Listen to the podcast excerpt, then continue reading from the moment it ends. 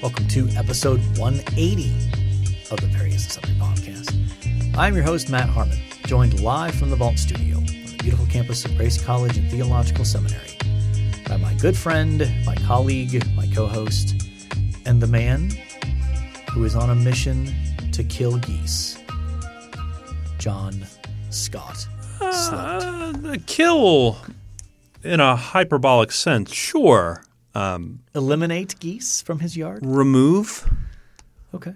Um, I'm not thinking of whacking them or anything, you know, or giving them cement shoes or putting oil on their eggs. I've I've seen that that like run to their nest and put like motor oil on their eggs so that they die.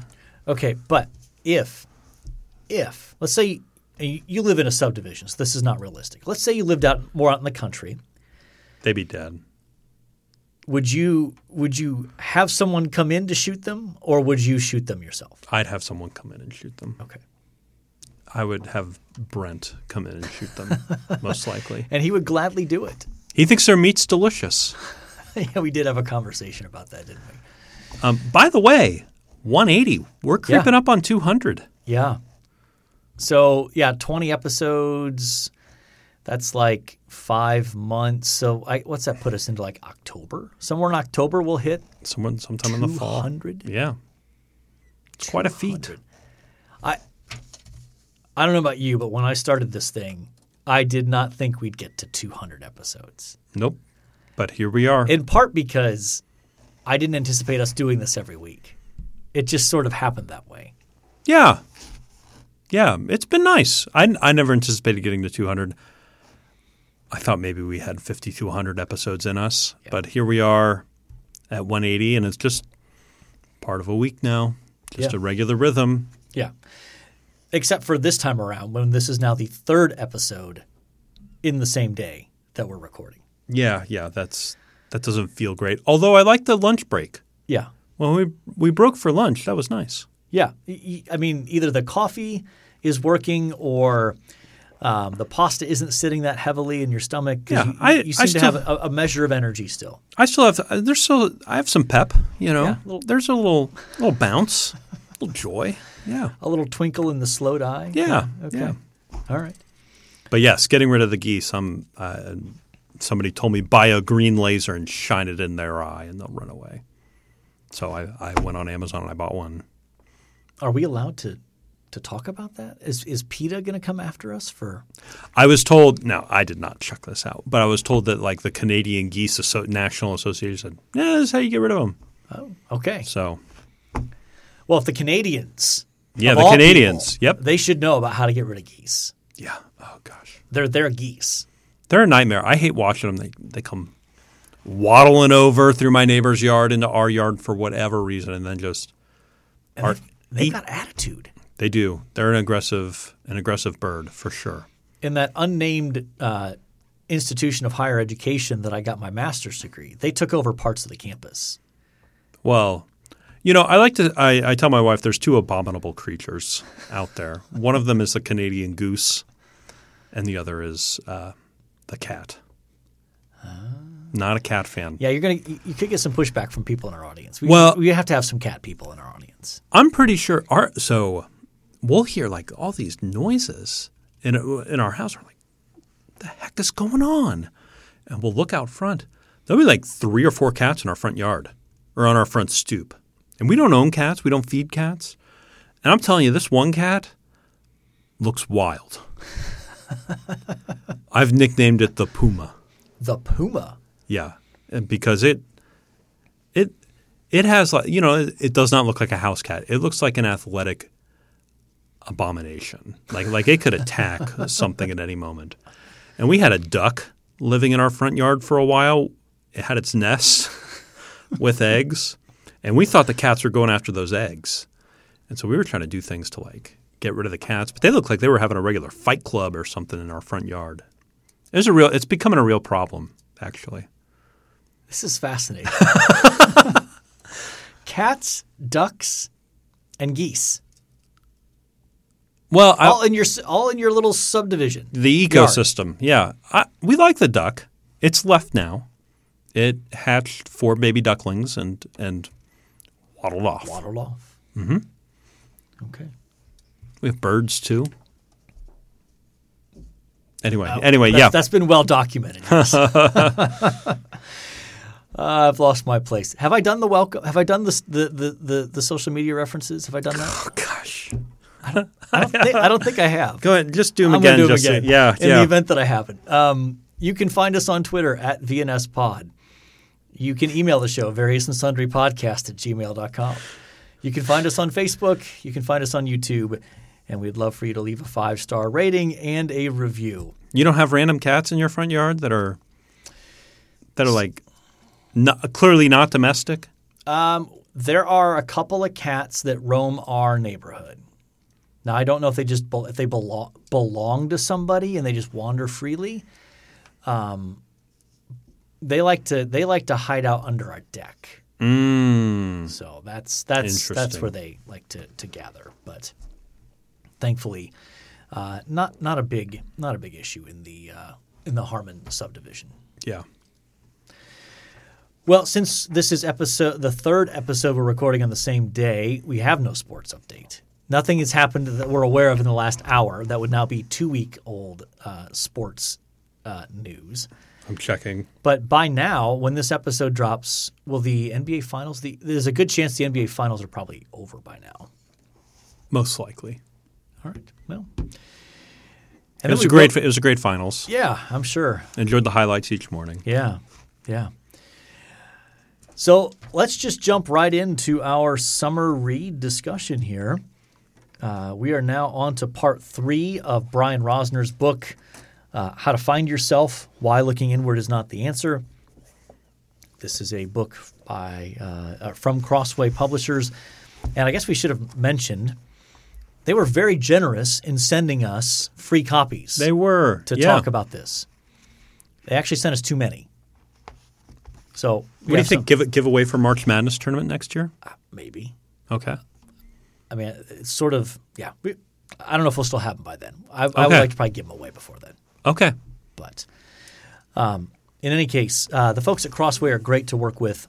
Um, so uh, want to give them a thank you and a shout out for their for their work. So part three of this book, he entitles it uh, "You Are Your Story." Mm-hmm. And so uh, this one's got four chapters. The first one's pretty short. Uh, yes. Uh, it's, it's called Narrative Identity. Mm-hmm. Uh, and then he just talks about life stories, how stories have a shaping or sculpting power. Um, and then um, it, it is. Uh, these are just some interesting questions to reflect on, I think, here on page 116. Um, what is your story? How would you answer the following questions? And he has uh, five of them here. What in your past has made you who you are today? What events have defined you? Where are you heading in life? What are your aspirations, hopes, and dreams? Have there been any times where or when you've lost the plot or gone off script? And one of the um, interesting things that he deals with here uh, as he goes on is um, shared stories and how he tells a little bit about his own family background, which I thought was fascinating. That is fascinating. Yes. Um, so his parents, uh, his dad was uh, is Jewish, and um, Living in Austria. yeah, they fled Austria when Hitler came to power in 1938. Took over Austria in 1938. Then they lived in China for 10 years in a settlement, basically, as kind of refugees, essentially. Before then, um, where they became believers in that uh, in that settlement, and then they uh, immigrated to Australia. And then his uh, father met an Australian woman and married her. So um, he makes the interesting point seeing as I didn't come along until 1959, how can that be a part of my own life story? And he makes the case well, my father's history affects a number of things about me, including my attitude to education, to refugees, to Jews and Judaism, to European history and culture, playing chess, food, music, and so on. And I, I just think that's a really helpful observation that's uh, a good pushback to expressive individualism. In the last episode, we talked about how um, our thoughts are not our own. You know, we're shaped by our parents and that sort of thing. But that it even goes back further than that. That an understanding of our past that goes beyond even when we were born Yeah. still has a shaping influence on us. Um, and I think that's I think that's a helpful correction to the to, to expressive individualism. Yeah, I mean, I mean, uh, a, a small example of something similar, but but much lower stakes. Yeah. Uh, your boys have never lived in Ohio. Uh, actually, John was born in Ohio and lived there for the first two years of his life. But y- your point, I, I, I have a good sense of where you're going with this. So However, they're they're rabid Ohio State fans, even Yes. though they and they would consider themselves Buckeyes. I imagine. yes, At, at uh, they would see their roots. right. And I mean, Jake has never has never lived in Ohio. Correct. Never had a, uh license in Ohio or anything like that. No.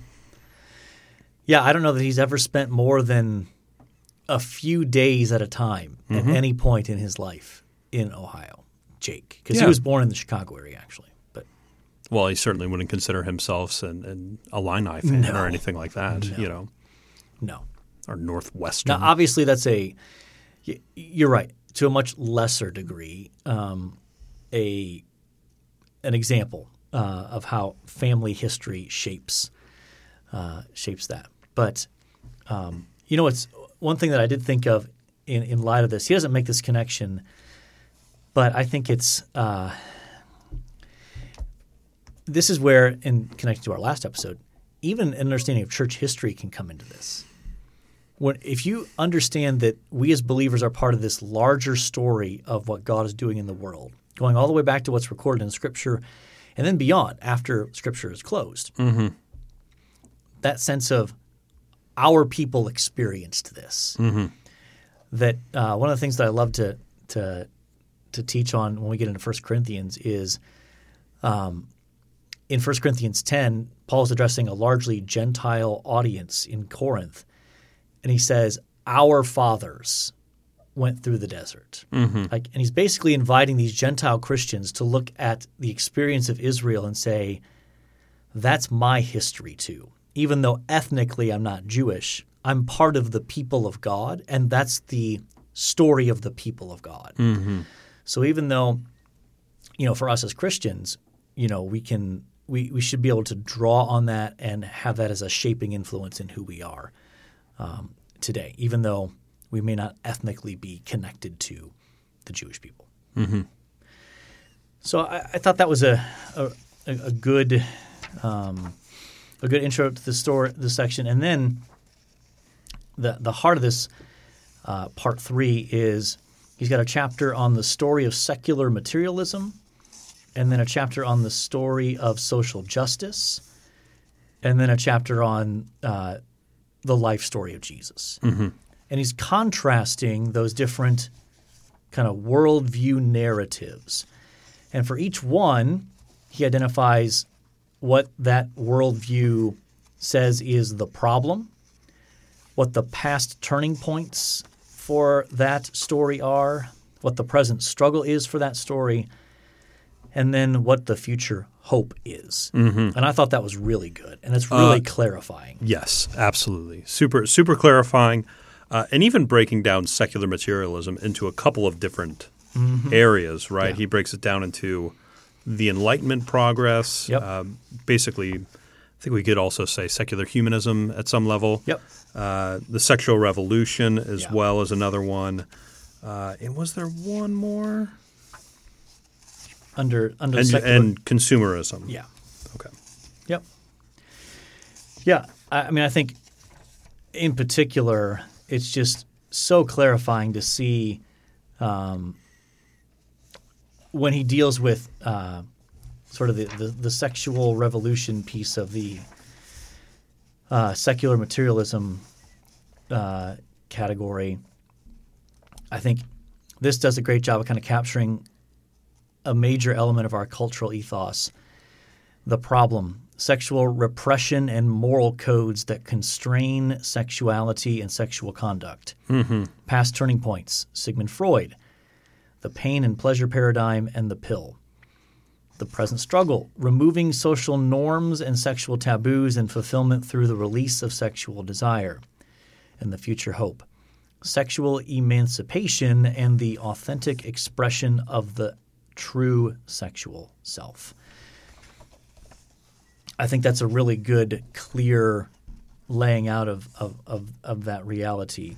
But then even, you know, the, the, the consumerism piece, the problem, falling short of material prosperity, past turning points, the rise of capitalism and the achievement of material goals.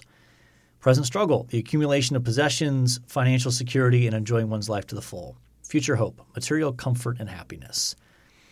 If you want to talk about a worldview that is um, shaping a massive chunk of our culture, Oh yeah, that one. That one. absolutely. and it's so it's so pervasive that I think sometimes we can lose sight of its uh, uh, of what it's actually trying to accomplish. Right? Yeah. Um, what did you think of his chapter on social justice? Well, one of one of the one reflection I had coming out of that chapter uh, was uh, that that kind of as we mentioned, probably in our first part, or to you and I two hours ago, uh, was that he balanced. You know, he said like, "Hey, quest for justice is good." There's certainly, you know, you know, he does a, you know, it's not a full on like, this is wrong or this is wonderful. He's like, actually there's some good intention here Yeah. and there are some injustice uh, injustices that are out there so that was one thing i appreciated uh, coming out of this chapter Yeah, for sure, for sure. i always i always appreciate a good balancing act Yes. Um, uh, so here's how he lays it out. And the problem past Yeah. turning points yeah Injustice, that's the problem. Injustice against various minority groups. Past turning points, egregious examples of historical injustice and marks of genuine progress. Present struggle against all forms of racism, sexism, homophobia, and transphobia, among other identity based evils. Future hope, the transformation of society and human nature itself. So I think that does capture a lot of what um, the, the the quest for quote unquote social justice is. Um,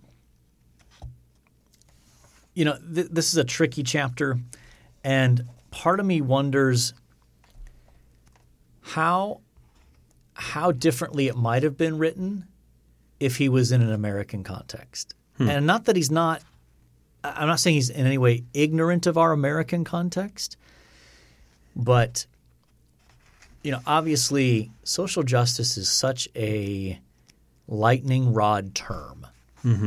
Uh, I wonder if he might have defined it more clearly, or I don't know. I'm just I, I'd be curious to know if he would have done anything different. Um, and that's not a criticism. And I'm sure some people might read this chapter and say he's too sympathetic to certain aspects of social justice. And of course, others would read it and go, "Oh my gosh, he's you know not sympathetic enough." yeah, yeah. So, uh, I think he probably threaded the needle pretty well there. Yeah, I mean, he's he's certainly not. Um, he's certainly uh, one of the issues with defining social justice is um, it it doesn't have a agreed upon definition anywhere, as far as I can tell. Yeah, And so when he kind of outlines social justice as the marginalized, the allies, and the oppressors, that's that's something that I recognize, right? That that's something that I'm like, oh yeah, I know this narrative uh, that is in our present culture, yeah, um, and it sounds like is alive and well in Australia yeah, for uh, sure. as well, which is part of the fascinating part of reading this book from a from a Australian uh, fella. Yeah. Well, and and here here I think is one of his most compelling observations. This is on 159. Uh, he says, if the story of secular materialism by seeking fulfillment in gods that fail turns out to be a tragedy, the story of social justice can so easily turn into a farce, seeking to set the world right in a way that falls far short and leads to ever more conflict and discord. The fatal weakness of both stories, so secular materialism and social justice, is that they seek to produce narrative identities without looking up. Mm-hmm. And I think that's a really helpful insight. Um, he goes on Do you need transcendence to construct a stable and satisfying life story, one that addresses the injustice of our world with grace and truth? I believe you do. And then he gives two examples from movies that I've not seen. Or heard of. Yeah. Um, though they look interesting. So maybe I'll have to check those out. But in any case, um, I I think he's hit something there. When you exclude the transcendent, those it exposes the bankruptcy of those of both secular materialism and social justice in all their forms. So, um, yeah. But again, I think part of what's helpful is to realize we are affected by those alternative stories. You know, we as believers, even though we have a foundational identity in Jesus, which he goes on to talk about in that next chapter, um, at the same time, what we are we are still bombarded with a culture and have the tem- internal temptations to want to pursue that kind of material success or that sort of financial security or things like that, or even just uh, have temptations in the area of of social justice or even in sexual expression or those sorts of things. That, uh, but these are realities that the Bible speaks directly to. That's what's so amazing about Scripture, is that Scripture speaks to these realities. When it identifies idols and things like that, it goes after things like greed and sexuality. So um, again, it just reveals the uh, the beauty of Scripture. Well, and and all of these narratives get a get a piece of the truth, right? They they get a piece of the biblical worldview, um, but never the whole thing, uh, and, and sort of having that coherent worldview. Um, and so I th- I think at times when when we intersect with some of those things, we can at times as Christians be drawn into those other worldviews and neglect other areas of the Christian worldview. And I think we I think we consistently need to be brought back to the center of Yeah. the next chapter that he's talking about, right? The the story of Jesus. Yeah, and even the um, I think where it tends to be most attractive to us as Christians is we can look at these alternative stories and we can oftentimes, though not always, oftentimes look at the identification of the problem and go, that is a problem. Yeah. Or there's some version of that problem Yep. that the biblical worldview goes, yeah, that's not right. That's that's a problem. Um, and then oftentimes it becomes the then what's the solution? Well, now we're really going different directions. Yeah. So, Yeah. all right. So next episode, we will finish our little segment discussion of the book, and then the episode after that, we'll have a full episode interview with the author Brian Rosner. Yeah. That's going to feel like 2024 uh, to you and I. Amen. Amen. All right, John, time to move on to our other main topic for today. And we're talking about The Lord of the Rings. yeah. So, um, why do you think The Lord of the Rings is such a popular and compelling story? Because uh, for those who may not know, it was popular way before the movies came out in the early 2000s.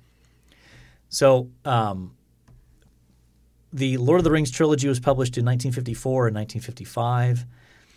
Um, it was a follow up to The Hobbit in 1937. So, big gap between them.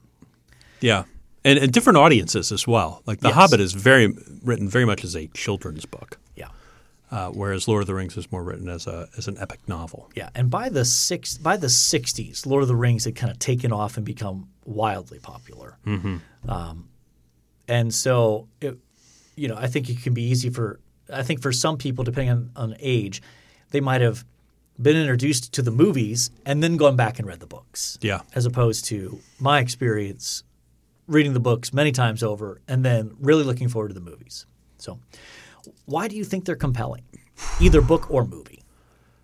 Well, a, a I think they're a good story, uh, and and I, I always think a good story is going to get readership at, at some level. Um, but yeah, o- other than that, I I, I don't know. Um, you know, I was it born out of uh, Tolkien's own experience in World War One, uh, and you know, I, I think Tolkien would say no, it wasn't. But I think it's hard to go. Yeah, but you were there. You were on the battlefield when the first tanks rolled out. Yeah, it depends on what we mean by that. Because th- this was fascinating. So, I was in Oxford last month Yeah, uh, on on the Grace trip. just dropping it, dropping. Oh, I was on. Uh, I was in Oxford last month. Yeah, Uh, and our guide, he was talking about uh, Tolkien and Lewis, and one of the things he mentioned is, so Tolkien went off to war with 19 buddies. He was the only one who came home. Hmm. The only one out of 19 of- yeah, that came home. And so it is impossible that that did not shape the way. I mean, you want to talk about narrative identities. Oh, yeah. That kind of background experience absolutely shaped who Tolkien is, and I think it shows up pretty clearly in his um, in his writing. However, I think what Tolkien is sort of pushing back against when he when he pushes back is, the- to say this is not an allegory. yeah, yeah, This is not a you know kind of one to one correspondence between this character equals that character in reality or this the ring equals this. He this is one of his fundamental differences with Lewis. Lewis was very kind of direct allegory in his fictional writing. Like Aslan is clearly the Christ figure. Yep. There is no ambiguity there. He will tell you that. It is clear. It's intended that way. Tolkien did not like that kind of writing. It's one of the things that he actually didn't like about Lewis's writing. Um, and so I, I do think um, for Tolkien, he just wanted to tell a, a great story. But it's inevitably shaped and influenced by his experience in World War One, and he was a professor of literature, an expert in all these, in like Norse mythology and all these different kinds of mythology, and then Yeah. of course it filters into how he writes. yeah. Um, one one thing I, I remember uh, listening to a podcast about this. Uh, by the by the way, si- side note, um, is there a good biography of Tolkien that's out there? Have you read anything? Um, I feel like I did. I'm just trying to remember what it was. Yeah, I'd have to. I'd have to look. Um, one thing I can recommend is there's a collection of his letters that's that's been published. That's really good, um, and it kind of gives a behind the scenes look, even as he's writing Lord of the Rings, which is fascinating. Uh, I think it's just called the Letters of J.R.R. Tolkien. But ha- I, I know I read a biography of, of Tolkien, but I can't remember um, which one it was. But um, let's see. I think it was actually two of them here. Maybe I've read two. Yeah, one by uh, Humphrey Carpenter. It's just called J.R.R. Tolkien, a biography. And I'm making you do research because you're the one with the laptop. Yeah, I, I have not read that. That's the one I've read. Is that one? There's a few others I, I see here, but I have not read those. Um, but and there was a movie that just came out recently. Oh yeah, that's right. Um, what was that? I'd forgotten about that. I forget. I saw it and it was it was all right. Yeah, Nothing spectacular. If I remember right, though, that the uh, the family did not w- did not fully endorse that biography or was not a full participant in it. I can't remember. Oh, really? Why.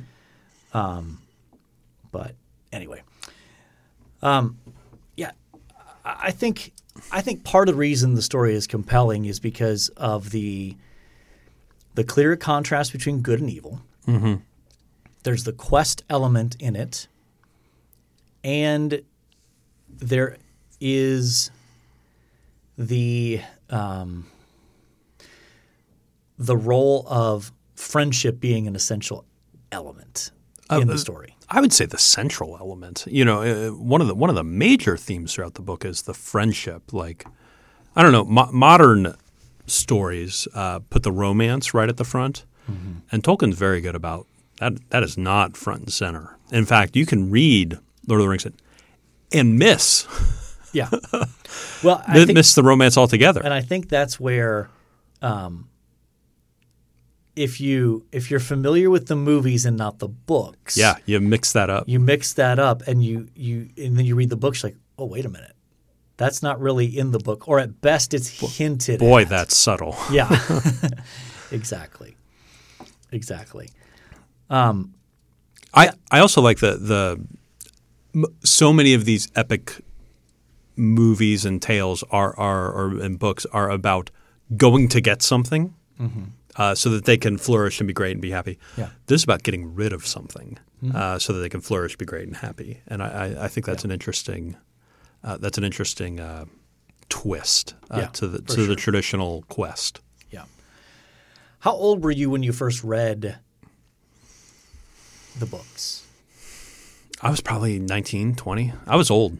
So was it after you saw the movies? It was after I saw the movies. Yeah. Okay. Yeah. And what was that experience like, having the movies first and then going back to the books?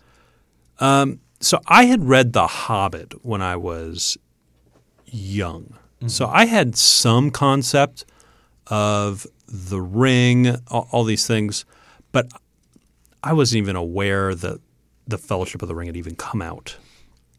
And so I didn't see that till maybe six months after it came out when it was on DVD. I think was the first time I saw it. And then I saw the following two uh, in theaters. Um, but uh, the I, I think the most shocking part about reading the books after seeing those movies was just how much content there that Tolkien takes, and, and, you know how, how much time he takes in telling the story of them mm-hmm. traveling. I remember the first time I read it, it was, you know, because in the movie it's like, all right, we're going to start the movie in Hobbiton Yeah. in the Shire, and by like forty five minutes in, we're going to be in Rivendell Yeah. right? Like that's like hundreds of pages. Yes. Like you're like you're like halfway through the book Yeah. uh, by the time you get to Rivendell. Yeah. Um, So yeah, that that that's something that really stuck out to me, and uh, I think can be a barrier for some people if they've seen the movies and haven't read the books. That Mm-hmm. it's a. It is more of a slow burn. The books Yeah. are more of a slow burn than the movies. I'm still waiting for the Tom Bombadil uh, movie to come out. Yeah. Yeah, that is disappointing that I mean, look, if you're Peter Jackson, I mean the extended versions are each like two and a half to three hours. I think the Return of the King extended version is like three and a half hours. Yeah, it's a long movie. And so you understand, but I mean, the, to me, the two most notable omissions that Jackson leaves out are the Tom Bombadil section at the beginning of Fellowship of the Ring, mm-hmm. or near the beginning of Fellowship of the Ring. And then the other one is at the end of Return of the King, there's still a big chunk left after they've destroyed the ring. Because the hobbits go back to the Shire and have to fight to free the Shire from the forces, from sort of the remnant forces of, of Sauron, or uh, Sar- Saruman. Saruman. Yep. So that, that's not even in the movies. It's just like Well, and destroy the ring, and then a few minutes later, it feels like, oh, Frodo's going off with the elves. I I imagine Jackson just went like, "What am I supposed to do with this?" Yeah. You know, it's such a, it is a bit of an odd tack on a- a- at the end, but it does display that through this epic, through this journey, that that these four hobbits have, have really changed um, Yep.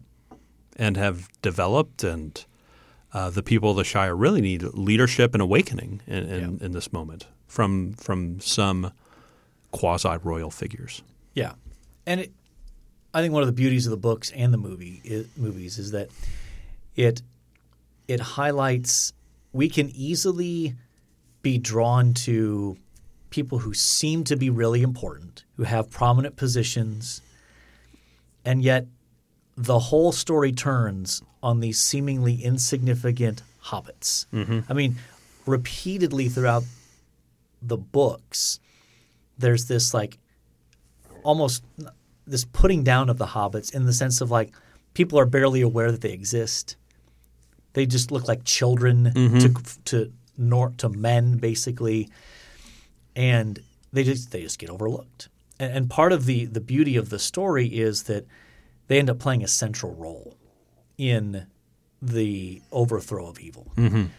And to me, it's just a beautiful picture of what oftentimes in our eye, in the world's eyes, seem insignificant, from an eternal perspective, can be incredibly significant.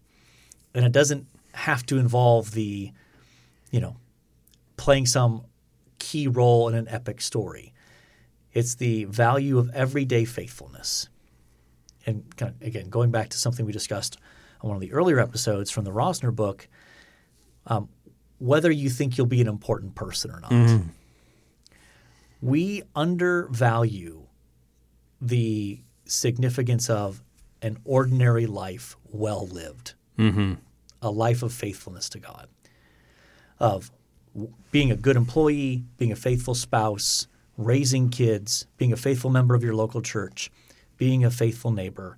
We underestimate the value of that because we're so caught up in the big splash or the well known person and the, the grand things. I, I really do think that when we get to the new creation, we will get to see the great significance of ordinary believers and small things they did in this grand scheme of eternity. Like the faithful grandma who prayed like mm-hmm. crazy for the for the expansion of the gospel and sent note cards to encourage people.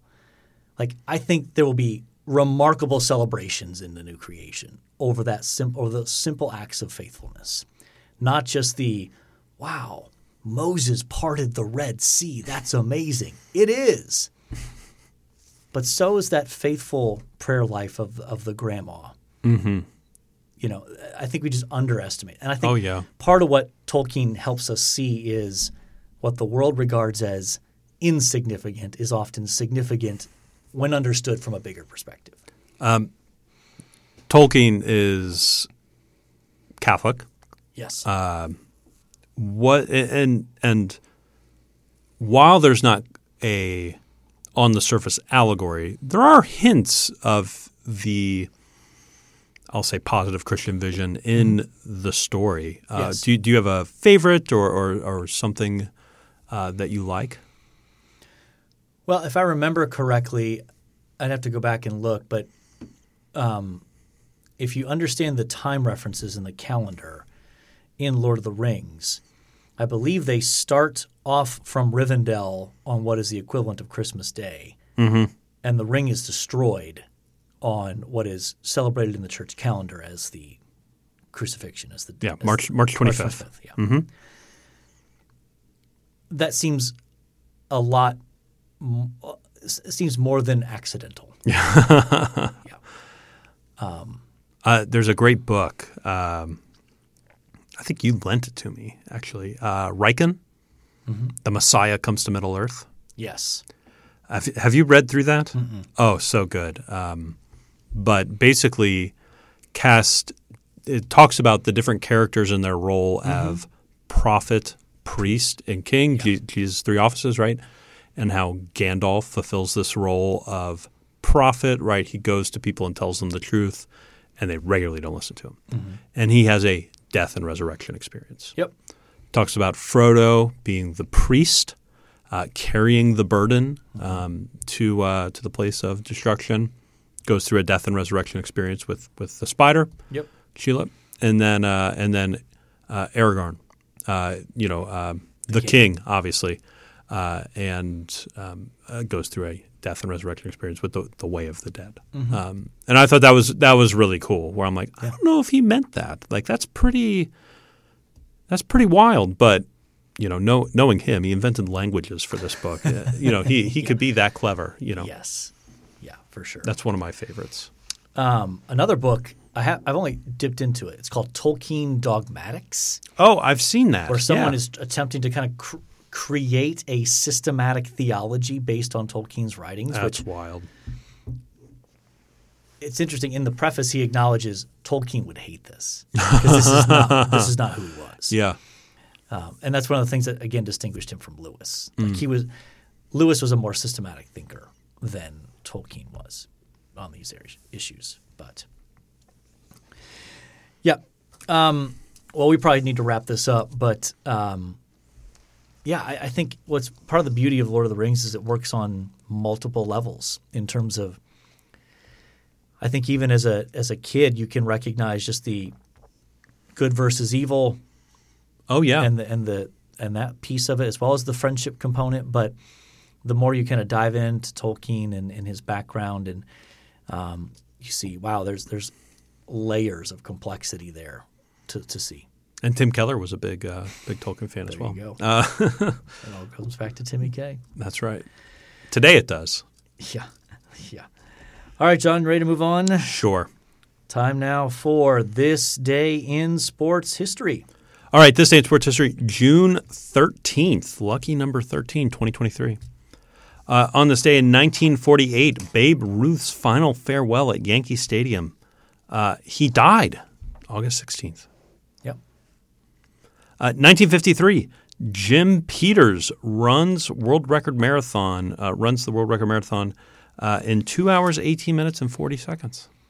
Yeah, it's it's my understanding. Am I correct in this? I think that the the two hour mark has still not been broken for the marathon. Really? I, I have no I think clue. that's the case. I could ask my sister in law. She does those things. Um, 1994, uh, Chicago Cubs second baseman Ryne Sandberg retires due to poor play. He forfeits $15.7 million of his $25 million contract. Wow.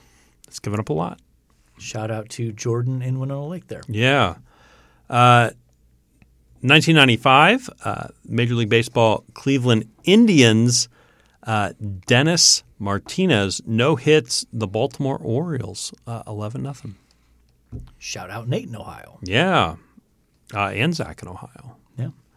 Uh, 97, 1997, 51st NBA championship, Chicago Bulls uh, beat the Utah Jazz four games to two. Yep. Uh, no shocker there, a Bulls championship in the 90s, right? Yeah. Uh, 2019 NBA Finals, Toronto Raptors uh, beat defending champion Golden State Warriors 114 to 110 to win franchise first championship. Uh, last game at Oracle uh, at Oracle Arena there in Oakland. The MVP, Kawhi Leonard. Yeah. Kawhi The man Leonard. with a strange laugh. You ever you ever seen that clip of him laughing? I have many, many times. it's so bizarre. Um, and kind of, and after that, Kawhi Leonard, Leonard went to uh, Los Angeles Clippers, mm-hmm. and uh, we've never, we haven't really heard from him much since. No, he's just not been healthy, or he's had the load management. That's just not worked out in. Yeah, yeah. So who do you like out of that list? Well,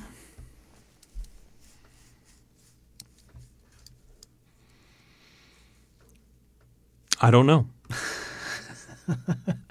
I I think maybe Ryne Sandberg. I mean, it's such a unique unique play. I mean, most of these guys just say, "Yeah, demote me to AAA, cut Yeah. me," Yeah, because if they cut him, he gets that money. I can go with that. It's a, it's a pretty unique play from a from a uh, from a player like that. I can go with that. Sounds good to me. One thing you liked. All right. Well, last week uh, in your listening, uh, an hour ago in real time, uh, I mentioned a podcast from Wondery about uh, James Dolan, uh, Reign of Error. Another, and that takes the the James Dolan side of things. Uh, looks at what's going on in New York. Looks looks uh, looks at what's going on at Madison Square Garden. If you want a picture of what it looks like from the basketball end of things, uh, the podcast Shattered, Hope, Heartbreak, and the New York Knicks from The Athletic uh, is going to be your ticket. How many episodes? Eight episodes uh, on that podcast. Is it complete then? Is it? It's been done for over a year. okay. But worth your time for sure. Okay. For me, I'm going to go with the uh, chocolate. Some of the chocolate I brought back from Brussels. I love chocolate. Belgium is obviously known for its uh, chocolate. Brought back these uh, caramel or caramel, however you want to pronounce it. Are you, you're a caramel guy, right? I don't really care. I think it's delicious either Yeah. way. Little half circle or like circle, like yeah, like little circle, Mm. almost like little discs. Delightful. Yeah. Still working my way through that. They are so good. Love caramel, caramel. However, Yeah, yeah. All right, John, we've done it. Three episodes today. yep, all done. Yep, in the can. We have talked Summer Read, Brian Rosner, part three. Make sure you read the last bit. Part, four, we'll discuss next episode. We've talked Lord of the Rings and J.R.R. Tolkien. We've talked Ryne Sandberg. We have talked another Knicks podcast that John likes and the chocolate from Brussels. And so I think by definition, we have covered our various and sundry topics. And so all that's left to say is until next time, real good. Later.